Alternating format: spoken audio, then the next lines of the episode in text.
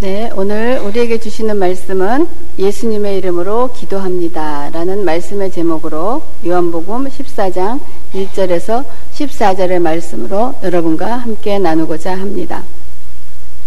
그동안 네 번에 걸쳐서 주님이 가르쳐 주신 기도, 우리가 주기도문이라고 하죠. 그거와 요한복음 17장에 주님께서 하신 기도의 내용을 가지고 기도에 대한 것을 여러분에게, 여러분과 함께 나눴습니다.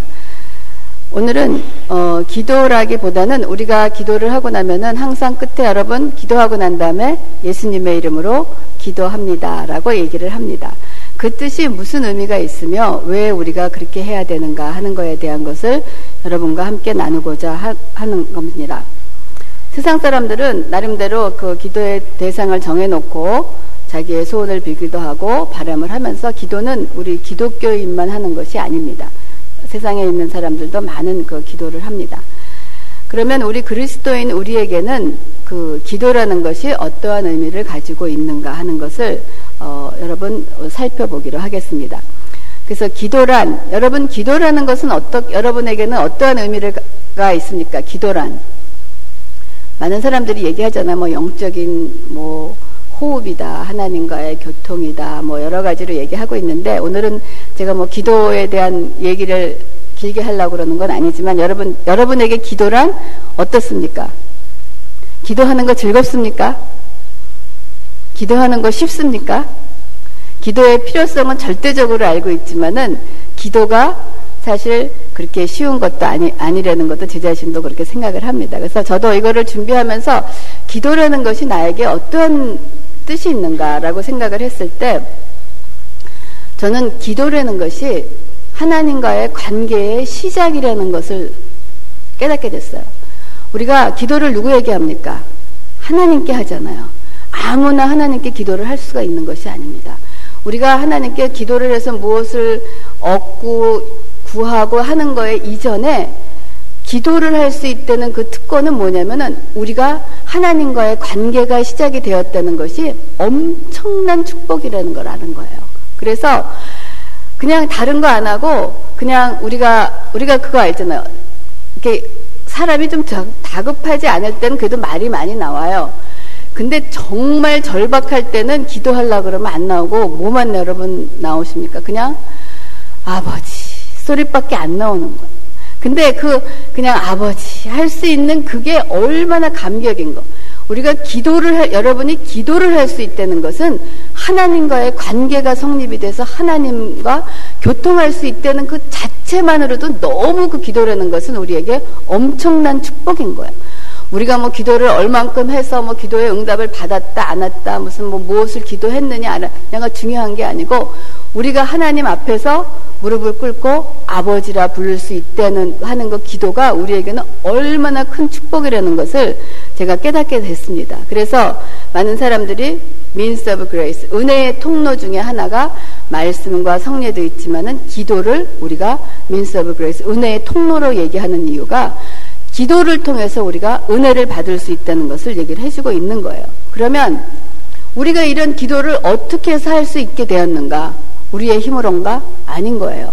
우리가 이러한 기도를 할 수 있게 된 것은 오직 예수 그리스도 때문에 우리가 이런 하나님 앞에 하나님과의 관계가 성립이 되면서 하나님을 아버지라 부를 수 있게 된 것입니다. 그 말씀이 에베소서 2장 13절과 15절의 말씀을 보면 이제는 전에 멀리 있던 너희가 그리스도 예수 안에서 그리스도의 피로 가까워졌느니라. 그는 우리의 화평이신지라.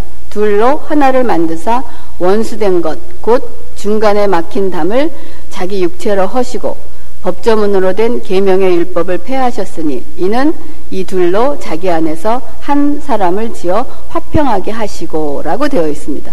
하나님과 우리 사이에 막혀 있는 담을 예수 그리스도의 몸으로 피로 허시고 하나님과 우리를 하나 되게 하셔서 우리가 하나님 앞에 기도할 수 있고 아버지라 부를 수 있게 된 축복을 우리가 가질 수 있던 것입니다.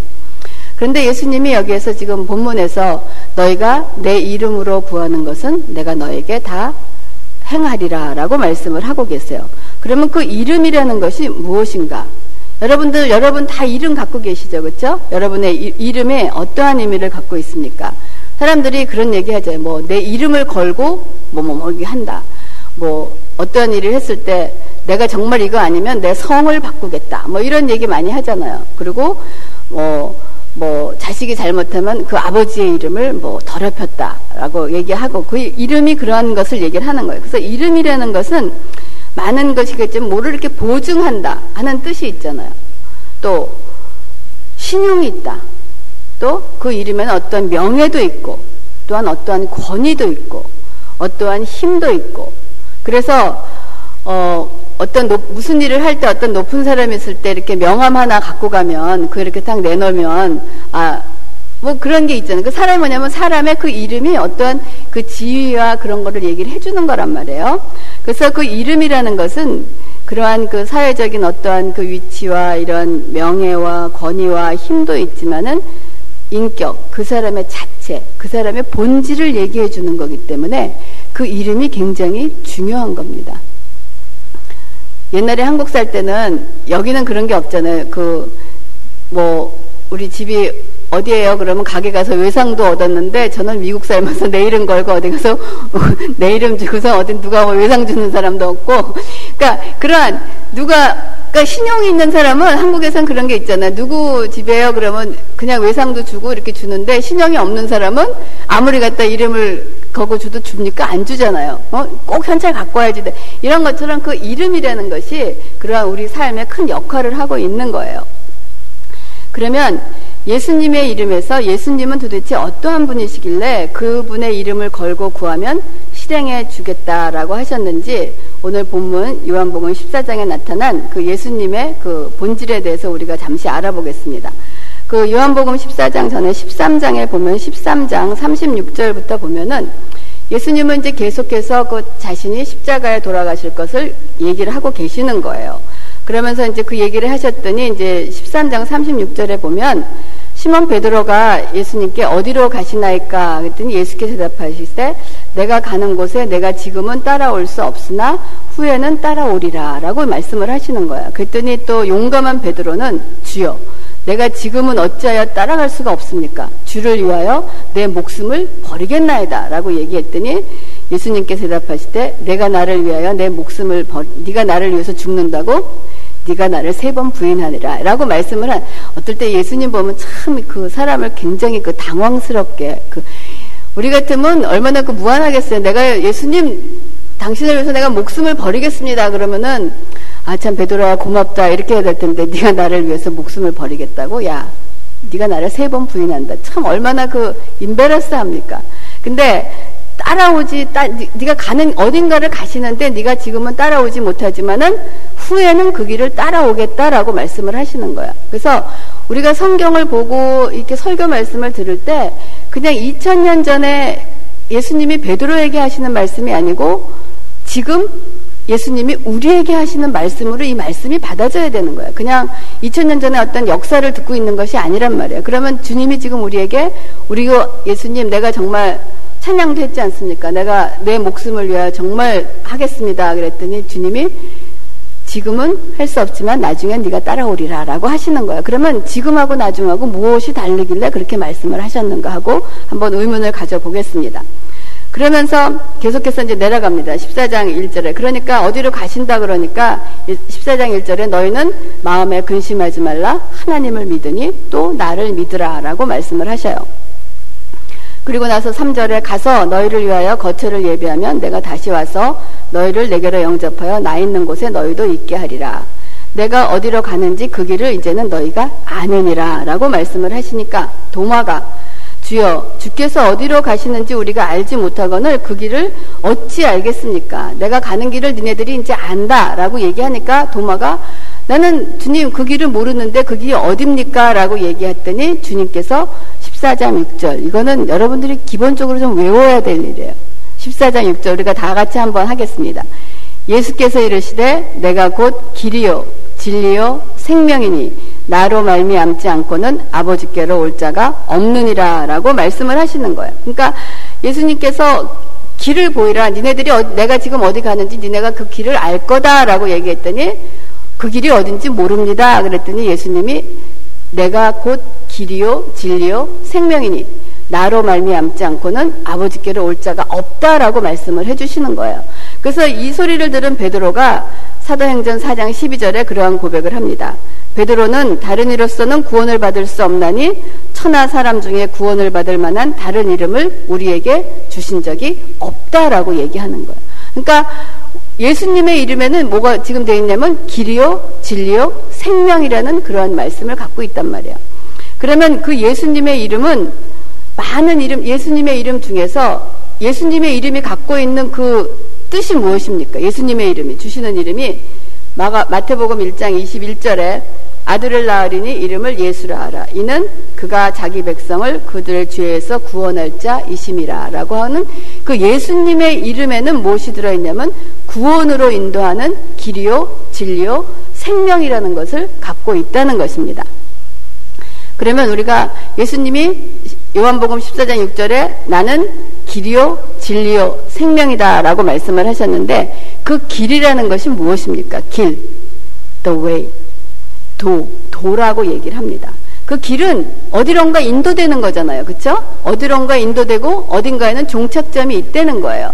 그래서 그 도라 그러는 것은 우리가 전도하지 않습니까? 그치? 그 전한단 말이에요. 도를 전한단 말이에요. 무슨 도를 전하냐 이거예요. 구원의 도를 전하는 것이 우리가 전도인 거예요. 그래서 이 본문 14장 4절에 아까 말씀한 것처럼 내가 어디로 가는지 그 길을 너희가 알리라 그랬더니 도마가 알지 못합니다. 그랬더니 예수님께서 내가 곧 길이요 진리요 생명이다라고 얘기했어요. 그러니까 곧 예수님이 뭐예요? 곧 길이라는 거예요. 그 길은 어디로 가시는 길이냐면은 십자가의 길을 가시는 거예요. 그 십자가의 길은 인간의 죄를 해결하기 위한 유일한 길입니다. 우리가 구원으로 이르는 길에는 우리의 죄가 해결되지 않고서는 그 구원으로 이룰 수 있는 길이 없는 거예요. 그래서 구원의 길은 오직 예수님밖에 없다는 것을 예수님께서 말씀을 해주고 계시는 거예요. 근데 이러한 신앙을 고백하는 우리들을 향해서 세상 사람들은 뭐라 그러냐? 참 배타적이다. 아니, 참 독선적이다. 종교라는 것은 그런 것이 아니고 종교는 포용력이 있어야 되고 그것이 사랑이라고 하면서 우리는 다 같이 함께 가면서 다만 우리가 믿는 방식이나 표현이 다를 뿐이지 결국 어떠한 산의 정상에 오르면은 만나게 되므로 우리가 서로 다투지 말고 우리가 서로 용납하면서 세계의 평화를 위하여 함께 손잡고 나가자 하는 그런 슬로건을 걸고 있는 것이 다원주의인 것입니다. 다원주의입니다. 그러면 우리가 정상에 오르는데 산에 어떠한 그 하나님이라는 분은 계시는데 다만 그 하나님을 만나는 방법이 그냥 올라가는 길이 발를 뿐이지 나중에 올라가면 만난다 그러는 거예요. 그 산이라는 거, 성산이라는 거. 산이라는 것이 성산이라는 것은 하나님이 계신 곳이에요. 인간으로서는 하나님이 계신 곳에 오를 수 있는 사람이 아무도 없습니다. 그래서 제가 이거를 보면서 어떤 생각을 했냐면, 어, 세, 계에서 제일 높은 산이 어딘가 하고 이제 인터넷을 들어갔어요. 그랬더니 거기에 어떤 분이 참 재밌게 써놨더라고요.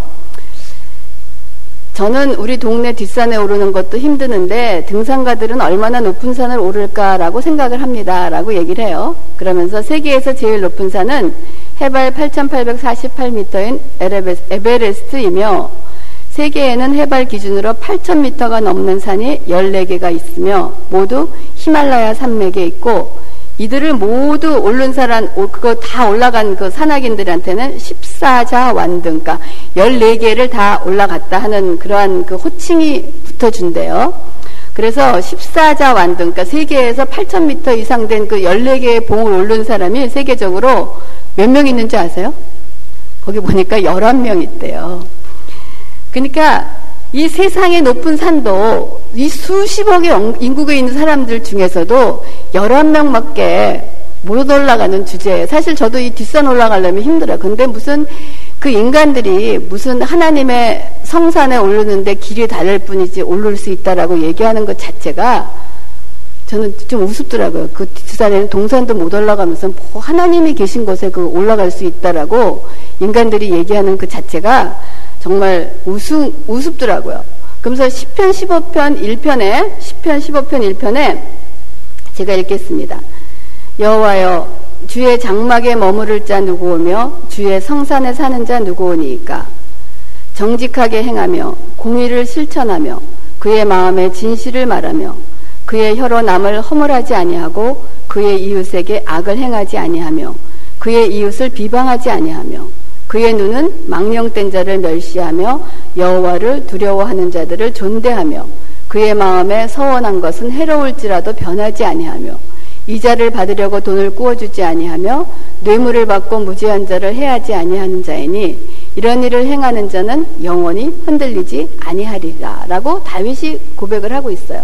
물론 이 부분에 이 부분을 조금 조금씩 행할 수 있는 사람도 있지만 이것을 온전하게 행할 수 있는 사람은 없다는 거예요. 그러면 결국은 성산 그 산의 주인 되시는 곳에 거, 머무르실 수 있는 분은 그 성산의 주인 되시는 하나님 분께는 그것에 머무를 수가 없다는 것입니다.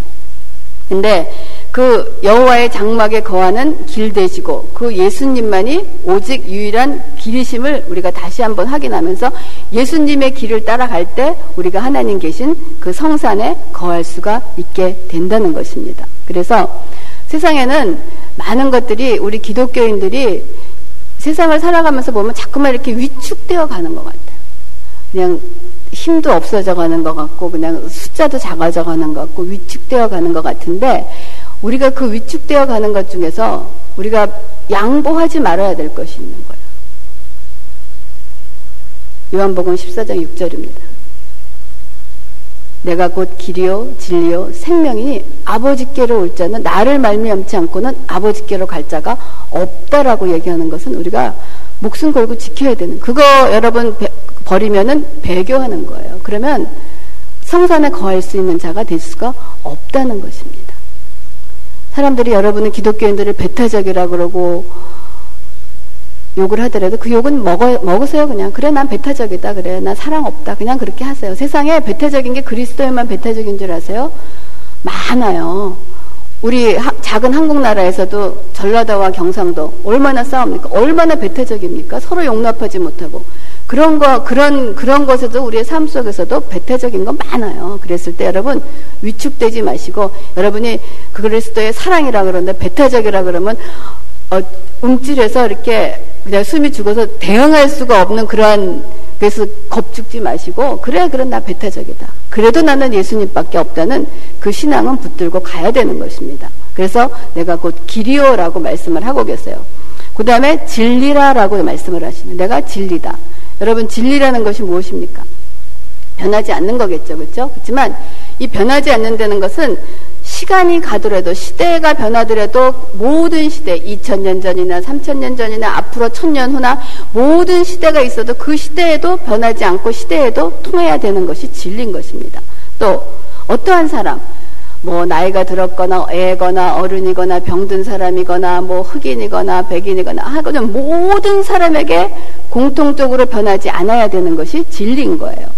또 어떠한 문화라든지 환경이라든지 관계없이 거기에서 변하지 않는 것이 진리라는 거예요. 그래서 많은 사람들은 철학자라든지 과학자라든지 또 돌을 닦는 사람들은 이 진리를 찾아서 무궁무진하게 연구를 하고 고행을 하고 수행을 하기도 합니다. 그래서 요즘을 살아가는 우리가 이 시대를 여러분 잘 아시는 것처럼 포스트 모더니즘이라고 하잖아요. 이 시대의 사람들은 어떠한 생각이 있냐면 진리를 여러분들이 더 잘 아실 거예요. 역사적으로 진리, 진리를 막 찾아오다가 지금들은 어떻게 됐냐면 이 중심성이 없어져 버려. 뭐를 중심으로 하는 어떤 중심성이 없어져 버린 거예요. 그리고 표준이 없어져 버려. 어떤 기준되는 것이 없어져 버린 거예요. 그래서 이 특히 오늘날을 살아가는 이 시대에는 그 포스트 모더니즘의 그 이 문화의 중심은 다원주의인 거예요. 모든 것이 그냥 그 유일성이 없어진 거예요. 그냥 너도 좋고 나도 좋고 내가 갖고 있는 것이 다 옳은 거야. 내가 옳다라고 생각하면은 그것이 옳은 거야. 그러면 내가 옳으면 나도 옳고 너도 옳기 때문에 너도 옳고 나를 인정해주고 너를 인정해주고 하는 그러한 시대가 지금 있는 거예요. 그렇기 때문에 이러한 사고 방식과 이러한 문화로 살아가는 이 시대에 내가 오직 길이요 진리요 생명이니 나로 말미암지 않고는 아버지께로 올 자가 없다는 그 유일성을 갖기가 참 힘든 겁니다. 하지만 그 진리는 변하지 않는 것입니다. 그래서 한국 사람들이 아마 눈 감고도 이렇게 잘잘 외우는 어떠한 그것이 있어요. 여러분 이거 아시죠? 산은 산이고 물은 물이다. 산은 산이 아니고 물은 물이 아니다. 산은 물이고 물은 산이다. 산은 산이고 물은 물이다. 여러분 이거 들으시고 어떠세요? 글쎄 저는 솔직히 저는 뭐 이렇게 머리가 뛰어나거나 이렇게 박식한 사람이 아니에요. 이런 뭐 생각을 깊이 하는 사람은 아니에요. 근데 이러, 이거를 가지고 막 돌을 닦았다고 해서 거기에 막 감복하는 사람을 저 이해할 수가 없어요. 저는 이거를 보고 딱 한마디로 어떻게 얘기하고 싶으냐면 제가 느끼는 것은 아, 사실 뭐가 뭔지 모르겠다 하는 것을 그냥 이렇게 좀 멋있게 표현한 것밖에는 생각이 안 드는 거예요. 이게 뭐예요? 산은 산이고 물은 물인데 또 산은 물이 아니고 물은 산이 아니고 또 산은 이건 그냥 뭔지 모르겠다 하는 것을 이렇게 멋있게 그런 그 표현했다는 그런 거예요. 그런 게밖에는 전 들려지지가 않습니다. 여러분들은 어떠세요? 막 감동이 오십니까? 야, 와 정말 기가 막히구나 하는 그런 감동이 오십니까? 감동이 와요? 왜냐하면 사람들은 진리를 찾으려고 무지무지 노력을 합니다. 저는 유식하, 아까 말씀드린 것처럼 그렇게 철학자도 아니고 유식하지 않지만 딱 한 가지 아는 거 있어요. 세상에서는 진리를 찾을 수가 없다는 거예요. 나는 세상에 진리가 없다는 걸 알아요. 없으니까 진리를 찾을 수 없다는 것을 알아요. 그렇기 때문에 그 진리를 찾아서 그 고행을 하고 수행을 하고 많은 세월을 보낼 필요가 없다는 거예요. 진리라는 것은 우리가 찾을 수 있어서 찾을 수 있는 것이 아닙니다. 진리는 진리 되신 분이 우리를 찾아오셨을 때 우리가 그 진리를 깨닫게 되는 거예요. 진리 되시는 분이 우리를 찾아주시지 않으면 우리는 세상의 진리를 찾을 수가 없습니다. 여러분, 암만 나가서 진리를 찾아보세요. 지금 순간의 진리인 것 같지만 시대가 변하면 변합니다. 사람이 변하면 변합니다. 진리가 없는 거예요. 그렇기 때문에 이렇게 뭐 뭐는 뭐고 뭐는 뭐다 하고 이렇게 나는 모르겠다 하는 그 표현을 이렇게 더 헷갈리게 해놓는 그런 진리를 찾아서 평생을 보내는 사람이 있는 거야. 요한복음 18장 37절에 빌라도가 이르되 그러면 내가 왕이 아니냐 예수께서 대답하시되 내 말과 같이 내가 왕이다. 내가 이를 위하여 태어났으며 이를 위하여 왔나니 곧 진리에 대하여 증언하려 함이로다. 무릇 진리에 속한 자는 내 음성을 듣느니라 라고 말씀을 한 진리에 속한 자 예수 그리스도께 속한 자는 예수를 속한 그 진리를 알 수가 있는 거예요. 나같이 철학을 모르고 과학을 모르더라도 이 세상에 진리가 없다는 것을 압니다. 한국에 국민학교도 못 나온 할머니가 아무것도 모르는 할머니도 진리가 무엇인지는 모르지만은 예수님이 진리고 그분이 오직 한 길이라는 것을 아시는 거예요. 그거는 그러한 분이라든지 학식이 있는 사람들 뭐든지에게 통하는 것이 진리인 거예요. 그런 것처럼 내가 곧 길이요 진리라고 말씀하신 예수님 이름에 그것이 있는 것입니다. 그리고 마지막으로 생명이다라고 말씀을 하고 계세요. 길과 진리 되신 예수님은 우리를 영원한 생명으로 인도하십니다. 하나님의 영원한 생명은 우리의 죄의 문제가 해결되지 않고는 도달할 수 없는 것입니다. 그러므로 예수께서 하나님 앞에서 모든 죄를 담당하시고 십자가에 죽으시고 부활하심으로 우리에게 영원한 부활 생명을 주신 분이십니다.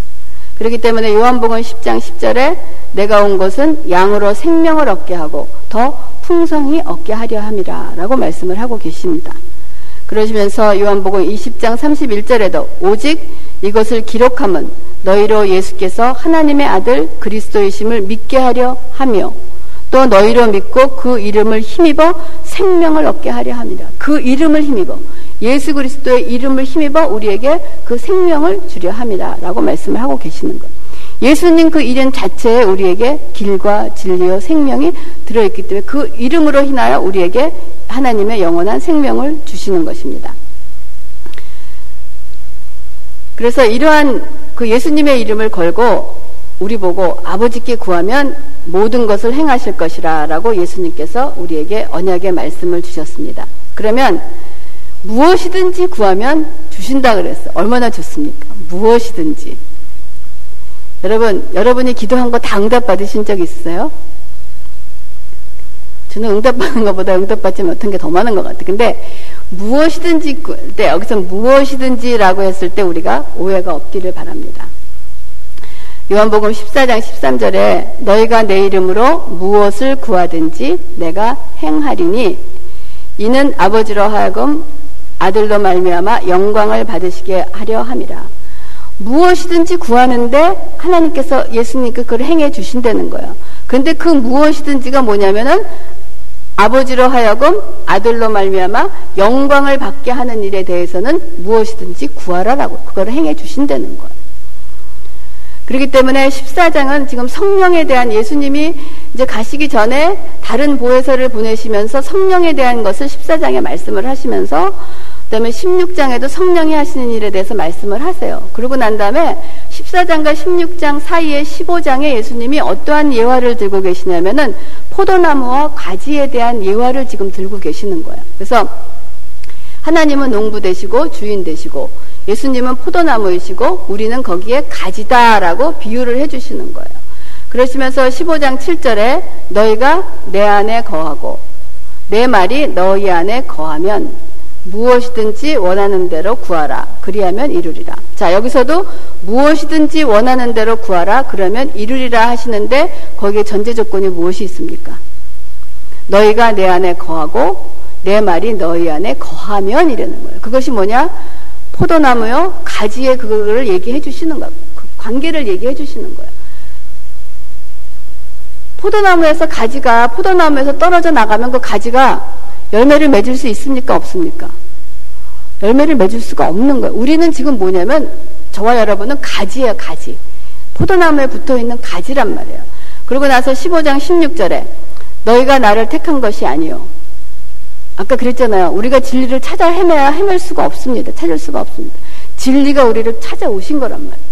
그래서 너희가 나를 택한 것이 아니요 내가 너희를 택하여 세웠나니 이는 너로 가서 열매를 맺게 하고 너희 열매가 항상 있게 하여 내 이름으로 아버지께 무엇을 구하든지 다 받게. 또 여기서도 아버지께 무엇을 구하든지 다 받게 한다. 근데 뭐냐? 가진 거예요. 가지에게 열매를 맺게 하는 삶을 우리에게 주시기를 원하시는 거예요. 그러니까 우리가 무엇이든지라고 구했을 때 하나님께서 예수님의 이름으로 구하면 행하신다라고 했을 때 내 안에 거하고 내 말이 너희 안에 거하면 열매를 맺게 하고 우리가 구한 것이 아버지로 하여금 영광을 받으시게 하는 일에 대해서 내 이름으로 그 일을 행하시고 주시겠다 하는 그러한 약속을 하시는 것입니다. 그렇기 때문에 결론적으로는 하나님의 뜻을 구할 때 무엇이든지 주시겠다 하는 그런 말씀인 거예요. 그것이 어디로 연결이 됩니까? 마태복음 6장 33절입니다. 너희는 먼저 그의 나라와 그의 의를 구하라. 그리하면 내가 너희에게 모든 것을 더하여 주시리라 라는 말씀인 것입니다. 그러면 여러분 포도나무의 가지가 된 우리가 가지가 구해야 될 것이 무엇이겠습니까? 이것은 제가 여러분에게 남기겠습니다. 여러분이 가진 여러분이 그거를 이제 앞으로 생각하시면서 무엇을 구해야 되는 것을 여러분 스스로가 한번 찾아보시는 게 바랍니다. 하지만 내가 무엇이든지 구하면 너에게 주리라 하는 말씀도 있지만 반면에 성경에 야고보서 4장 3절에 보면 구하여도 받지 못하면 정욕으로 쓰려고 잘못 구하기 때문이라. 무엇이든지 구하면 주시겠다는 것도 있지만은 너희들이 구하여도 받지 못하는 것이 있다는 거예요. 그렇잖아요. 그랬을 때 이것이 하루아침에 되는 것이 아니더라고요. 여러분, 그러면 내가 그러면 기도하지 말아야 되나? 하나님 다 알고 계시는데 아니에요. 여러분, 정욕으로라도 어떨 때는 막 구해보시기 아주 열심히 구해보세요. 그랬을 때, 아, 구해보니까, 아, 이것이 아니었구나. 아, 이게 아니었구나 하는 것이 깨달아져 가는 거예요. 그런데 정말 열심인 줄 알고 저도 그것이 제 정력으로 생각하지 않고 열심으로 구했던 옛날이 있습니다. 근데 지금 생각해보면 안 됐을 때, 아, 이래서 안 돼. 이것이 하루아침에 되는 것이 아니고 그 무엇이든지를 우리가 깨닫게 되는 때는 우리의 삶 속에서 끊임없이 구하다가 또 하나님께 야단도 맞아보다가 틀려보다가 또 맞춰보다가 하는 것이 우리의 신앙생활인 거예요. 그래서 여러분 열심히 구해보세요. 여러분이 필요한 거 열심히 구해보시기 바랍니다. 근데 그, 그, 그, 그 구함 속에서, 아, 이런 것이 하나님께 영광이 되는 거구나. 아, 이런 것이 열매를 맺는 거구나. 아, 이런 것이 무엇이구나 하는 것을 깨닫게 되는 것입니다. 근데 그 중에서 여러분이 가장 많이 구해야 될 것이 무엇이냐.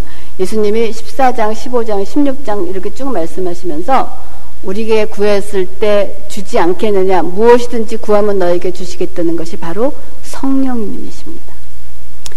베드로에게 네가 지금은 나를 따라올 수 없지만은 후에는 네가 따라오리라라고 바뀌어진 것이 뭐냐면 성령을 받는 거예요. 우리가 베드로의 믿음이 성령을 받지 않았을 때는 정말 내가 목숨까지도 예수님을 위해서 버릴 것 같은 그러한 믿음이 있는 것 같지만 우리의 믿음이 어디에서 꼬꾸라지느냐? 그냥 세번 거절, 그 여자가 조그만 애가 물어보는데도 거절에는 그러한 연약함으로 떨어지는 거예요. 그렇기 때문에 우리가 성령을 받고 난 다음에는 그러한 연약함이 어떻게 되느냐? 그렇게 베드로가 째째하고 연약했던 베드로가 결국은 십자가 지고 예수님의 길을 따라가는 그 예수님의 제자가 되는 거예요. 그래서 여러분들이 여러분의 쓸 것을 많은 것도 구하는 거 열심히 구하시지만은 여러분의 성령을 구하시기 바랍니다. 성령을 구할 때 하나님이 안 주시지 않는다고 그래서 우리가 성령을 받지 아니하면은 그리스도인으로서 힘있게 살아갈 수가 없습니다. 그냥 베드로처럼 하나님을 믿긴 믿는데 맨날 아니라 그러고 거절하고 겁쟁이가 되는 그러한 신앙인이 되는 거예요. 그래서 여러분 구하실 때 기도를 구하실 때 예수님의 이름으로 우리가 기도합니다라고 했을 때 그것이 그냥 어떠한 기도의 마무리를 알리는 사인이 아닌 거예요. 우리가 기도 내용을 하나님 앞에 쫙 얘기하고 난 다음에 예수님의 이름으로 기도합니다 하는 것은 여러분이 인터넷에 되니까 클릭하고 난 다음에 send 하는 거예요. 그럼 그게 하나님 앞에 딱 들어갔을 때 하나님이 그 기도를 쫙 기도문을 보셨을 때 야, 얘는 아직도 어리구나. 야, 요건 좀 컸는데. 참, 이러한 그런 거예요. 어떨 땐 참 부끄러울 기도문도 굉장히 많을 거예요. 그쵸? 그때 예수님의 이름으로 기도합니다 라는 것이 예수님의 이름을 걸고 예수님이 우리에게 주시겠다는 확신도 있지만은 우리 편에서 볼 때는 좀 예수님의 이름에 걸맞는 성도가 되어가는 거. 그 이름에 걸맞게 좀 이렇게 좀 성숙된 그리스도인이 돼서 하나님과의 대화도 좀 성숙된 그 하나 예수님의 이름에 걸맞는 성도가 되어가는 그런 되어가는 저와 여러분이 되기를 하루하루 이게 근데 하루 아침에 되지 않습니다. 하지만 그것을 가지고 갈 때 정말 예수님의 이름으로 구할 때 저와 여러분 삶 속에서 모든 것이 행해지고 또한 열매를 맺는 저희 그리스도인들이 되기를 주님의 이름으로 축원합니다. 기도하겠습니다.